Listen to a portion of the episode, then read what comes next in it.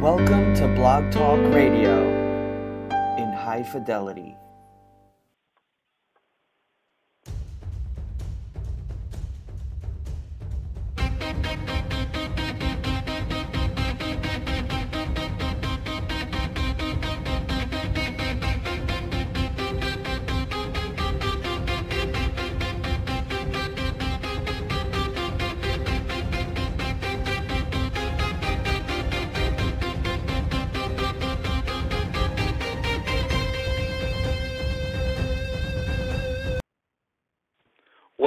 Welcome to another segment of the PI Window on the World. As always, I'm your host, Jon Hansen. And this, I, I've got to tell you, today's show is going to be very interesting. I just had a great, energized conversation with uh, Alex Saric of uh, uh, is the, the CMO for the organization. And of course, as you know, we're going to be talking about their DirectWorks acquisition. So I'm looking forward to getting to that discussion because I think he has some very innovative and interesting uh, thoughts with regards to the acquisition and the company's uh, strategy for growth going forward. However, a couple of housekeeping chores to tend to before we get started. First of all, we're broadcasting, as you know, over the virtual airwaves of the Blog Talk Radio Network through our studios in New York City.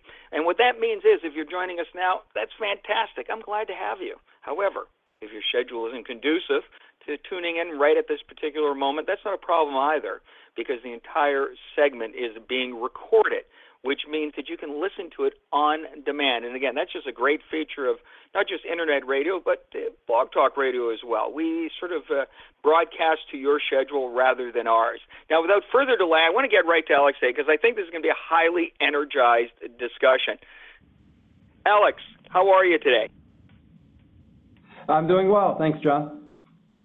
Well, I'm glad you're joining us because you know the uh, I've got to tell you, Ivalua seems to be popping up in the news everywhere. I mean, it wasn't that long ago that uh, you know you, your company had the big win in Arizona, and when I uh, interviewed Amol Joshi, uh, he also talked about successes with companies or organizations like Quebec Hydro, Toronto's Cadillac Fairview, and, and other notable accounts in the U.S. as well, U.S. Foods, Honeywell, Credit Suisse, which of course is nothing new to you, being CMO there. But this this transaction or acquisition relative to DirectWorks w- was something that you know I'd heard about three weeks ago.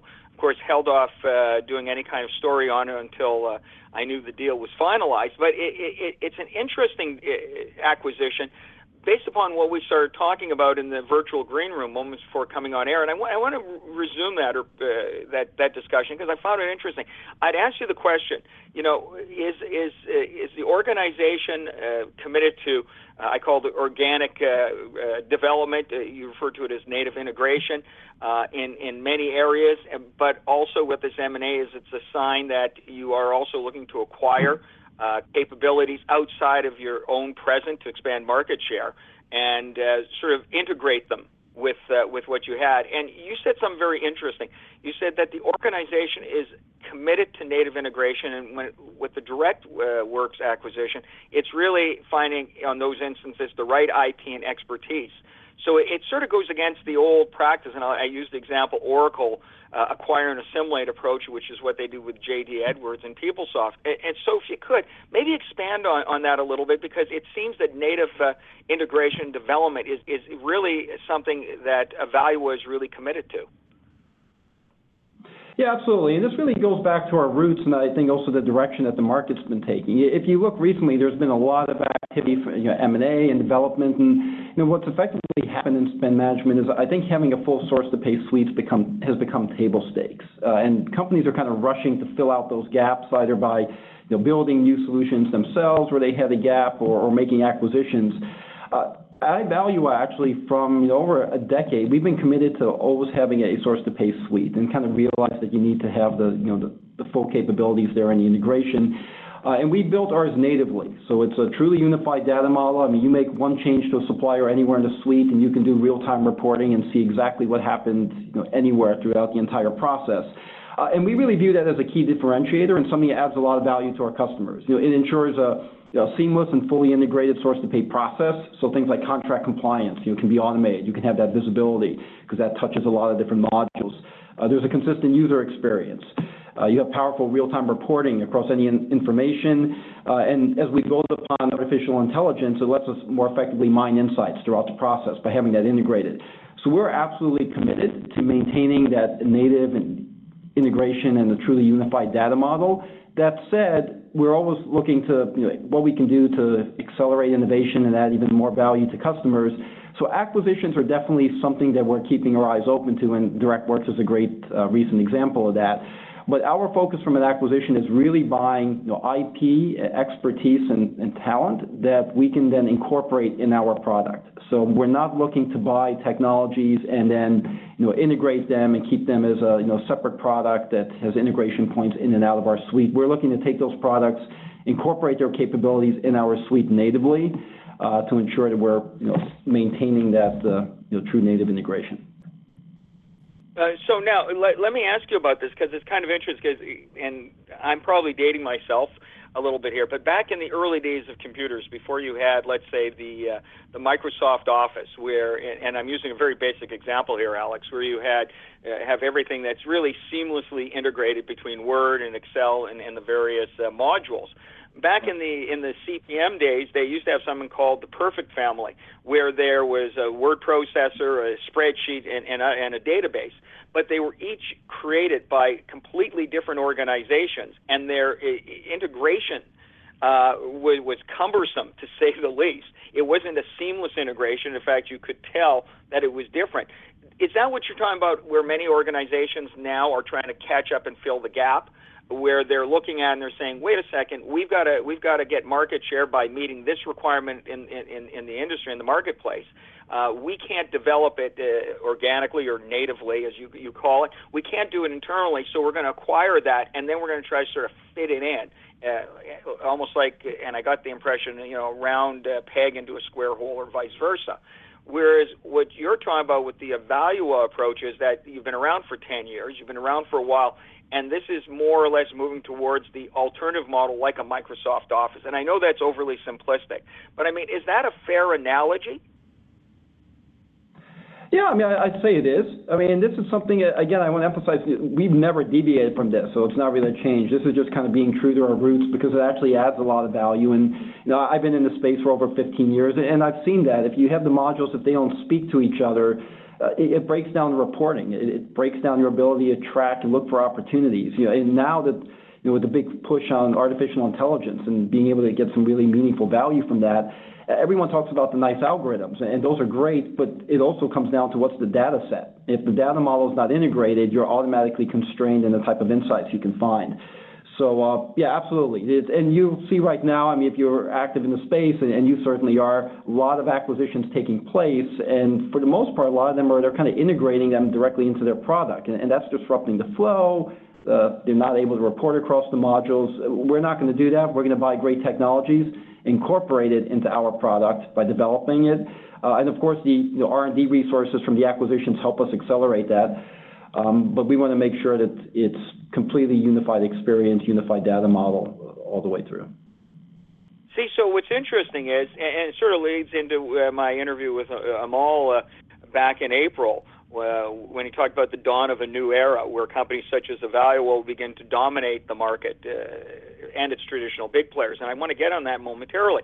But your acquisition, you know, it's kind of interesting because a lot of merger and acquisitions, as you probably know, Alex, the majority of them fail to live up to any kind of promise or expected uh, delivery uh, on on what was uh, hoped for. But a lot of acquisitions are looked at from, how can I get market share and access to the client base of the company I'm acquiring? It seems that your approach to a merger and acquisition is, I'll, uh, it's obvious statement, is strategic, but you look at it from an entirely different standpoint. You're not looking at it purely from grabbing market share. You're looking at it as platform uh, evolution and quality more than anything else. Because, I would imagine, is it safe to say, if that didn't exist in the deal with DirectWorks or any potential acquisitions you do down the road, it doesn't matter the market size of the the particular company you'd be looking at, if that if it doesn't align with your native integration strategy, it's not an acquisition you would do. I mean, is that is that reasonable? Uh, I'd say yes. You know, I never want to rule anything out. I know am a CEO like that, but that's definitely the strategy at this point in the approach. Uh, and I think it's really an important part of our, you know, kind of the value proposition uh, that we have to our customers. You know, we are at our roots, you know, we're a technology company, and we're proud of that, and our focus has always been, and our success to date is just building a great product. Um, that's why we have over 98% industry retention rate of our customers. It's by far the highest in the industry. I don't think anyone even comes close to that, and it's 'cause we just make sure the product works really well. And yes, we wanna grow, and we are growing and, you know, continuing to accelerate. Uh, we wanna do that by making sure the product's great and it thrills our customers, not just by, you know, snapping up customers and, you know, forcing them to use the product. Yeah, to a certain degree. And, and, and you know, there's so many different paths I could go with this, and that's why I love these conversations. But uh, you know, staying on track here, and again, I referred to my April interview with with with Amol Joshi, where, you know, talked about the dawn new era and and and dominating both the market and the traditional big players. And Amol did not disagree. From from the business standpoint, and and going back to what you said, this whole approach is really what differentiates your organization from those, again, acquiring that larger market share. So, so I have to ask this question. You know, what gives you the latitude? Like, Ivalua is is is not a publicly traded company, are they? No, we're not. We're a privately held company. Now, now that's something that certainly Uh, gives you. We've been profitable for many years and had a uh, big infusion of capital uh, that's really just growth equity from KKR earlier this year, but we are still privately held, and they're minority holders. So you don't have the external pressures that you have to buy market share. You're not in a catch-up position. You know, I guess that's what I'm saying, is that with some of the more traditional players who have not approached or do not have this technology Uh, approach to to native uh, integration, these organizations who have been traditional, let's say, ERP-based, uh, which we know the challenges in that regard, you're not in a position of having to play catch-up, so you're really just coming into a maturation process as opposed to a transformation or evolutionary process. You know what I'm saying, Alex? It's like this is a natural growth that was going to happen, and it's happened at the right time. Yeah, absolutely. And I think, you know, our size and being privately held gives us a couple advantages. I mean, one, we can definitely be nimble, so we're big enough, and we have the resources that when we think something's important and strategic, we can act. And DirectWorks acquisition is a great example of that, but also, you know, internal investment and development we're making now. So we can act much quicker than a lot of the bigger players, uh, but still with the resources to make meaningful impact. But we can also be, to your point, strategic and more patient. I mean, this is a company, our founders are still with the company. It's a founder-led company. They're our main shareholders, uh, after over 16 years Uh, in business. So, you know, we are, you know, steadily building up and making sure we have the best product, and that's the overwhelming focus. We don't have to worry about, you know, what the street says or what anyone else's expectations are. We just, uh, you know, keep investing in the product and our customers. So I just wonder if that's going to be uh, the start of a new model of people going private. I mean, you know, going even public companies reverting back to the private state. I mean, because you don't have to worry about analyst Uh, coverage in that regards You're beating a street price, which does, to a certain degree, influence strategy. Because, you know, Ivalua is an interesting company. I mean, you seem to come out of nowhere, but you've always been there. I mean, let's look at your long-term successes in the Arizona win you had, where, you know, you beat out CGI, where everyone expected that they were going to walk away with that one. You know, so uh, uh, you you work in sort of anonymity, but now you're coming into the spotlight. Now you're coming into the mainstream consciousness. What impact will that have? Will will you ever get to the stage where you look and say, uh, "Well, you know what? Uh, the company may go public. The company may sell," like a Coupa, for example. I mean, or or is this your mandate to keep it in, in the foreseeable future as a private enterprise and just continue to do what you've been doing that's made you successful to this point? I mean, there are no immediate plans, uh, you know, to either to sell or go public in the next year or so. I mean, I'm not gonna go ahead and forecast a few years down the road what's gonna happen and, you know, what the priorities are. But right now, I mean, it's heads down. You know, this investment that we had, it's not to, you know, to quickly flip it in a year and sell it to someone else. It's to invest for the long term in the product and in our platform. Uh, so that's definitely not gonna change. Um, now, as far as within the market itself, I mean, you definitely you've seen some, even in the industry, there have been uh, at least one case of someone going private. Uh, certainly there are some advantages to that. And to your point, you know, we have definitely been under the radar. I think the company's been so heads down on the product. I think going forward, you know, we wanna keep that focus on the product as really the core priority of the company. But we definitely do intend to be a bit louder. We also want to start, you know, driving the conversation in the market. I think it's been too, you know, heavily focused by a couple, you know, large players with very obviously self-interested uh, you know, desires and which way they want the market to discuss the requirements here. So we, definitely want to start getting louder, uh, you know, investing more heavily there in thought leadership and, promoting the brand. But the biggest thing for us is still the, platform. Got it. Now, you know, one of the things that Amol said in the last interview was that companies like Ariba and Coupa never took Ivalua seriously. And at the time, he said that with the Arizona win, he thought that you know the client additions and, and things that are happening, that this would all change going forward.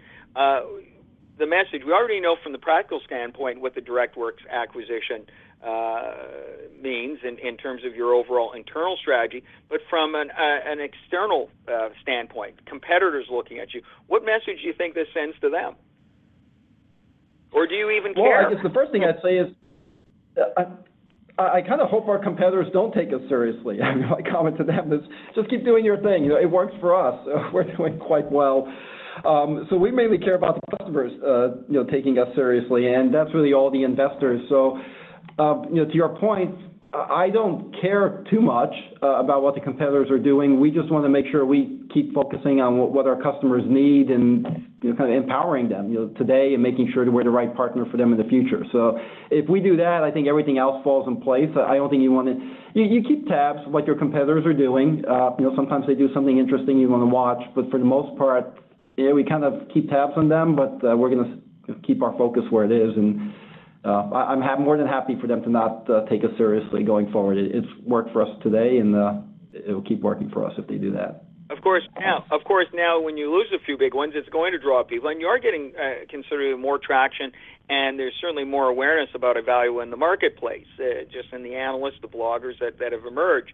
I mean, they're obviously going to be looking at, at, at how they lost those uh, contracts and trying to figure out how to approach it to, so it doesn't happen again. Obviously, are your competitors, and I, I, don't want to make this a comparison like that, but are your competitors in the position to be able to respond to that?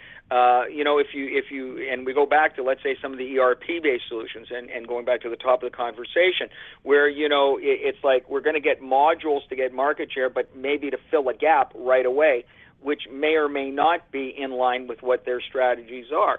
Um, you know, what, what, what do you anticipate? Is it going to become a little bit more difficult for you now that everyone's aware of who you are? And uh, you, know what I'm saying? It's like a, uh, a company can sure. work in the background quietly, which is the best way to go. I won't call it stealth mode, but once people see that you're making tractions, you're doing things, everyone's going to pop up and jump jump on the bandwagon.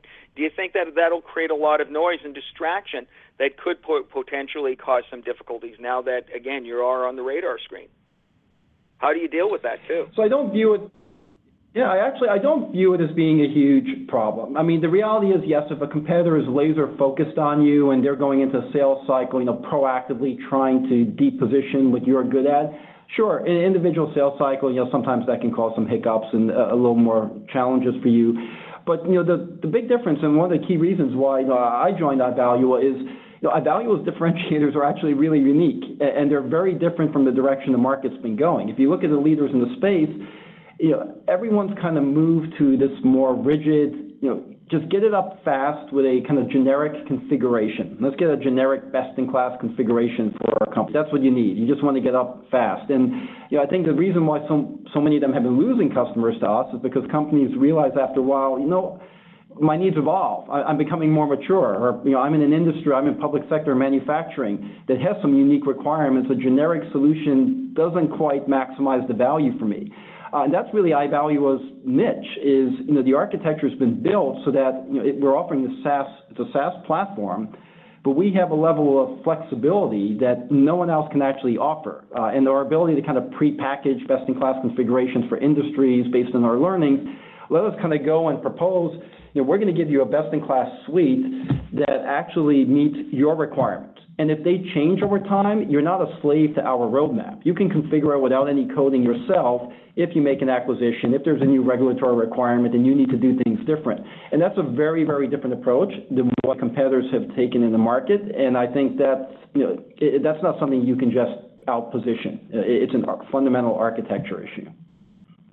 So you know, it's architecture, it's business mindset, it's business culture. I mean, that's really the the difference that's there. Because what you just used as an example is it's sort of a non-proprietary uh, uh, mindset. I guess that's the best way I would put it. Is that there's a lot of flexibility within your platform, and the customers now recognize that. But let me ask you this: the end users, it, it's part of the success of Ivalua now is that the end user market is now caught up with where you were going starting 10 years ago. Do you know what I mean by that, Alex? It's like the, the, the, the you know, in the five years ago, how have you find the market has changed in terms of, of engaging them versus now?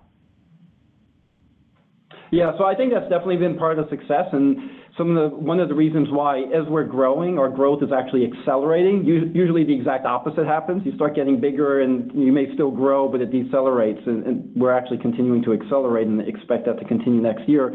And I think a big part of it is yeah, the market's kind of coming around to what we've been doing from day one. Uh, one from you know, wanting to have the whole source to pay process. Now they may not want to buy it all at once. A lot of times it makes sense to start maybe with sourcing or with P2P, wherever your biggest pain or challenge are. But what they want the option to eventually grow into it without having you know broken integration, and having to work with different providers. Uh, and that's something we've done from the beginning. You know, the second thing is I think there is becoming more of a realization that generic isn't the right. There is no such thing as a one fits all best in class. Companies do have some unique requirements, and while you want to get things up and running quickly and you want them easy to use, well, you can do that and still have the flexibility to actually meet some of those unique needs. Why do you have to be, you know, a slave to when the vendor wants to upgrade you or when the vendor wants to put something in the roadmap or not because it's not their priority? Uh, so I think as organizations become more mature, their expectations have grown in terms of you know the needs that are going to be met and the scope of the process, uh, and that you know fortunately is you know the way we've you know, designed the, company and the product. Now within the client, because you know traditionally. Uh, the platforms procurement was a lead either of the finance department and was seen as an adjunct of of, of, of finance, ERP implementation, or IT, and procurement was usually the, the, the, the, last on the list if they were consulted at all. Are you seeing that kind of mm-hmm. shift in dynamic within organizations now? Is there more of a collaborative role between you know finance, accounting, procurement, uh, purchasing uh, in, in, terms of, of being able to make inroads with the organization? Yeah, absolutely. Uh, I mean, not that the collaboration is perfect and there's not uh, room to grow, but you know, I think that the biggest change is just that procurement has really you know, evolved into a very strategically important function as opposed to where it was you know, even a, a decade ago. Uh, and a lot of that's just driven by all the complexity today. You know, companies are more dependent on their suppliers than they've ever been. That supply chains have become more global and more complex than they've ever been. That's injecting risk. Uh, and when you look at like trends like social media, you know, if something goes wrong, you know, the whole world knows about it in five seconds at some of these companies. It can wipe billions off a brand's you know, reputation and their value. Uh, so that and you know, the need to drive innovation from the suppliers to really kind of build an edge, uh, and of course still manage the bottom line. Procurement is ideally situated, being at the juncture from the internal departments and the supply base and other third parties. So they become so important to organizations, and that's why you see you know, the CPO title is now very prevalent. In the past, it wasn't and you see CPOs really having a seat at the table. Uh, and you know the CFOs you know, talk to them, and there's more engagement, uh, and it's a much more collaborative process than it had been in the past. So, so uh, this is obviously an advantage because if you look at again, looking at the the uh, as you call the traditional uh, approach in the past, uh, and and the competitors that with whom you're dealing, a lot of them have direct ties into, let's say, the IT department or the finance department. With the greater influence that purchasing uh, purchasing is having, you have another entry point that uh, may not have been there beforehand. I mean, that's that's a reasonable assumption as well, I guess, right? Yeah, I mean, that definitely helps. There's no doubt. I mean, you know, CPO and procurement is definitely kind of the prime stakeholder, though a lot of functions benefit and are involved in our sales cycles. So their influence is definitely a factor, and you know, their need to empower themselves to be able to do what the organization expects them to do going forward has definitely been a big plus. Uh, but at the same time, I'd say we are very friendly with all the departments. And I'll take, you know, the IT, CTO, CIOs as an example we have a lot of traction with companies that are you know, working with one ERP um, or maybe they have multiple ERPs, and, and, they're looking for someone to come in and actually you know, help them and you know, seamlessly integrate with that, and even address a lot of their master data issues. So, I mean, one of the other aspects that's unique to the platform is we actually can serve as a master data management solution uh, with the unique workflows we have. So, if you have multiple ERPs or different instances, we can actually serve as the, the vendor master or the item master. And you know, with the approvals in the workflow, it can then automatically update all the ERPs. So we're actually helping IT clean up their own environments with uh, almost call it as an ERP wrapper, uh, but obviously addressing the source to pay process you know, specifically. Okay, now so let's go back to the direct work acquisitions, uh, for example, because a lot of the wins you had, Arizona and, previous in the past, obviously DirectWorks wasn't on the table. Uh, what will it mean DirectWorks to existing existing clients? Uh, w- what impact will it have on that? Because obviously they selected Ivalua before this was, uh, you know, they're even aware that something like this could transpire. Uh, what will it mean to them? What, how are you presenting it to your existing clients? Yeah, absolutely. So, I mean, one of the things we've always been focused on is, you know, not just having the whole source to pay process, but also covering all categories of spend. So it's another area that a lot of people have kind of checked the box and say they cover you know, services or direct materials, but they really don't. So we always have had a very viable solution. Uh, including for direct materials management, and many of our customers use us to, to manage direct or direct and indirect uh, materials. So what Direct Source is really going to do is it's going to allow us to really further improve our ability to handle the uh, direct materials management to the house and have more robust capabilities there. So for the customers that already purchased us before, it's a plus. They're going to have even more robust capabilities uh, for something that already worked for them, but it's going to get even better with this acquisition. Plus the expertise that we brought on uh, from the team uh, should help us you know, not just kind of copy some of the capabilities they had that we may not have been as good in, but, you know, innovate further and add more things that the DirectWorks didn't have the, the capacity. They were a much smaller company, but uh, we have a much bigger budget and much bigger R&D team, so we can accelerate that. So it's a seamless expansion of capabilities that'll, for the existing clients, will just add a, additional benefit to what they already have. Is DirectWorks in the acquisition of their organization uh, how does that potentially impact new clients? Uh, how does that help you to uh, land new clients? Uh, I guess is the best way of saying it. Well, I think one, it demonstrates our commitment to ensuring that a platform can effectively address all categories of spend into direct materials. We've had a lot of traction recently uh, in the manufacturing space in particular, and I think this is a it's a further testament of our commitment uh, to ensure that we're meeting the needs of manufacturers and really anyone with uh, direct materials. So I definitely view it's uh, an extra feather in our cap, and it should help you know, convince our prospects of our commitment to them. Now, obviously, with acquisitions, this speaks to the bottom line is is really what drives you is is is not again the market share, although that's a, a byproduct of a successful acquisition, of which, as we all know, there are not many, but uh, when they are successful, but you're really uh, demonstrating a responsiveness as well. So future acquisitions, I would imagine, would be predicated upon the same principles. How can we add greater capability to our existing platform and add greater value to our clients? I mean, that's a safe way to put it. That is, yep. All right. Well, Alex, listen, I've got to tell you, the 30 minutes is up, and time flies when you have a great conversation, as I like to say. I, I want to thank you for joining us. I know you're traveling, and I want to thank you for joining us today, and, and look forward to keeping up on the Ivalua story. Take care. No, thanks for having me. Goodbye. Okay. And to you, of course, the listening audience, as always, thank you for taking the well, I guess what you what I would call sharing your most valuable asset, which is always is your time. I want to remind everybody again that. Uh, uh, stay tuned to the Procurement Insights uh, website as well as the PI Window in the World show uh, page for upcoming uh, interviews and the next uh, couple of weeks, uh, week or so, another session in our uh, risk series, which uh, has been getting some great responses. So until I come at you over these virtual airways again, I'd like to wish you a good week and uh, talk to you soon. Bye for now.